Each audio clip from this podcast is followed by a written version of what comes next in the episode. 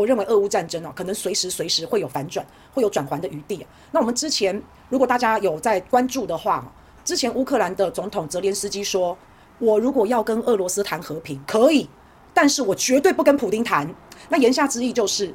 普丁要下台，乌克兰才愿意跟俄罗斯谈。那怎么可能嘛？普丁都万年执政了，他不可能下台的嘛。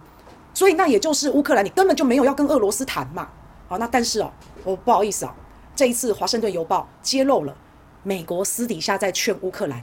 美国私底下跟乌克兰说，你们要跟俄罗斯展开和平谈判了。而且美国也要求乌克兰，你们不要设限，你们不要说我不要跟普丁谈，不可以这样，就算是跟普丁你们也要谈，不能有这样子一个限制，你们不可能等普丁下台嘛。好，所以美国现在在私底下在跟泽伦斯基说，你要跟普丁谈判，意思就是这样。好，那另外美国他也有说他说因为目前这个西方阵营对俄乌战争这个冲突有一些西方阵营的国家是没有信心的，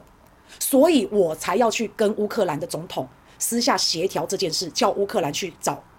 俄罗斯要和谈。好，他的原因是这样。然后另外最近西方媒体又透露了一件消息，说美国跟俄罗斯私下也秘密谈判嘞。好，所以你看这复杂了吧？美国私下叫乌克兰去跟俄罗斯谈判，美国自己私下也跟俄罗斯秘密谈判了。你看看，虽然我们不知道美国跟俄罗斯在哪里谈，是谁出来谈，谈了些什么，我们这些都不知道，但是美国跟俄国秘密谈判这件事情应该是确有其事啦。好，所以现在美国已经开始咯，两面手法咯，一方面私下跟俄罗斯谈，一方面安抚乌克兰，叫乌克兰也去跟俄罗斯谈。因为美国的理由是有一些西方国家对俄乌战争已经没有信心了。好，讲白了，现在他们这个谈判这个私下的一个关系的一个反转，有吧？美国现在想要和平啦，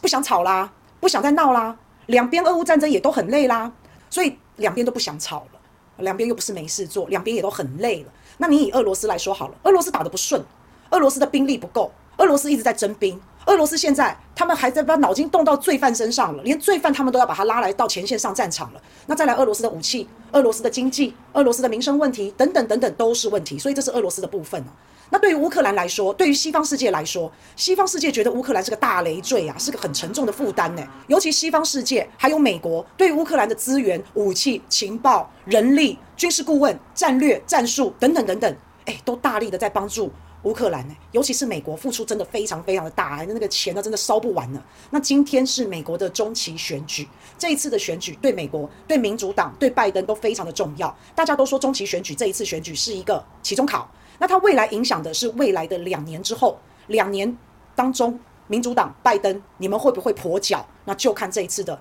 中期选举了嘛。那一般来讲，这次中期选举，参议院、众议院最少丢掉1个月，搞不好2个院都丢掉。2个月如果都丢的话，那现在美国的执政团队、拜登团队就会变成跛脚团队，拜登就会变成跛脚总统。那再影响到2024年川普搞不好会回来，就算川普不回来，一个极端激烈的类川普也有可能会回国那所以现在美国也好，西方世界也好，他们自己内部的声音、自己的民众都对俄乌战争非常的疲乏，然后很多国家，包括美国他们自己也觉得对于乌克兰实在投入太多了，包括经济、包括战略都投入了这么多下去。那美国到底重中之重在哪？美国到底它最后最大的一个战略目标是什么？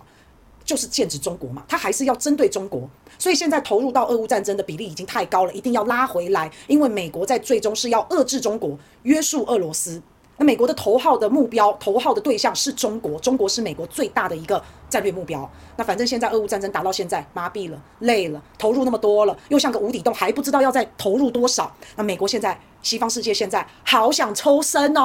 但是就算要抽身，我们也要很体面的收场嘛，不要搞成像之前阿富汗伊拉克这样子，对吧？好，那所以这个现在好好的抽身，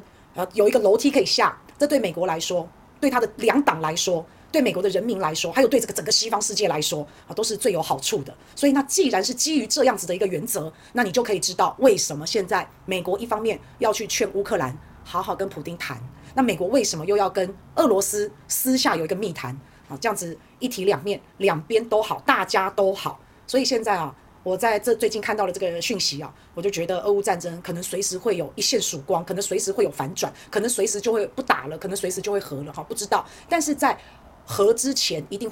定还是会继续那个态势升高到顶点的时候，不能再打了，哎呀才会下。那我们就继续看下去，到底会走到什么样的一个地步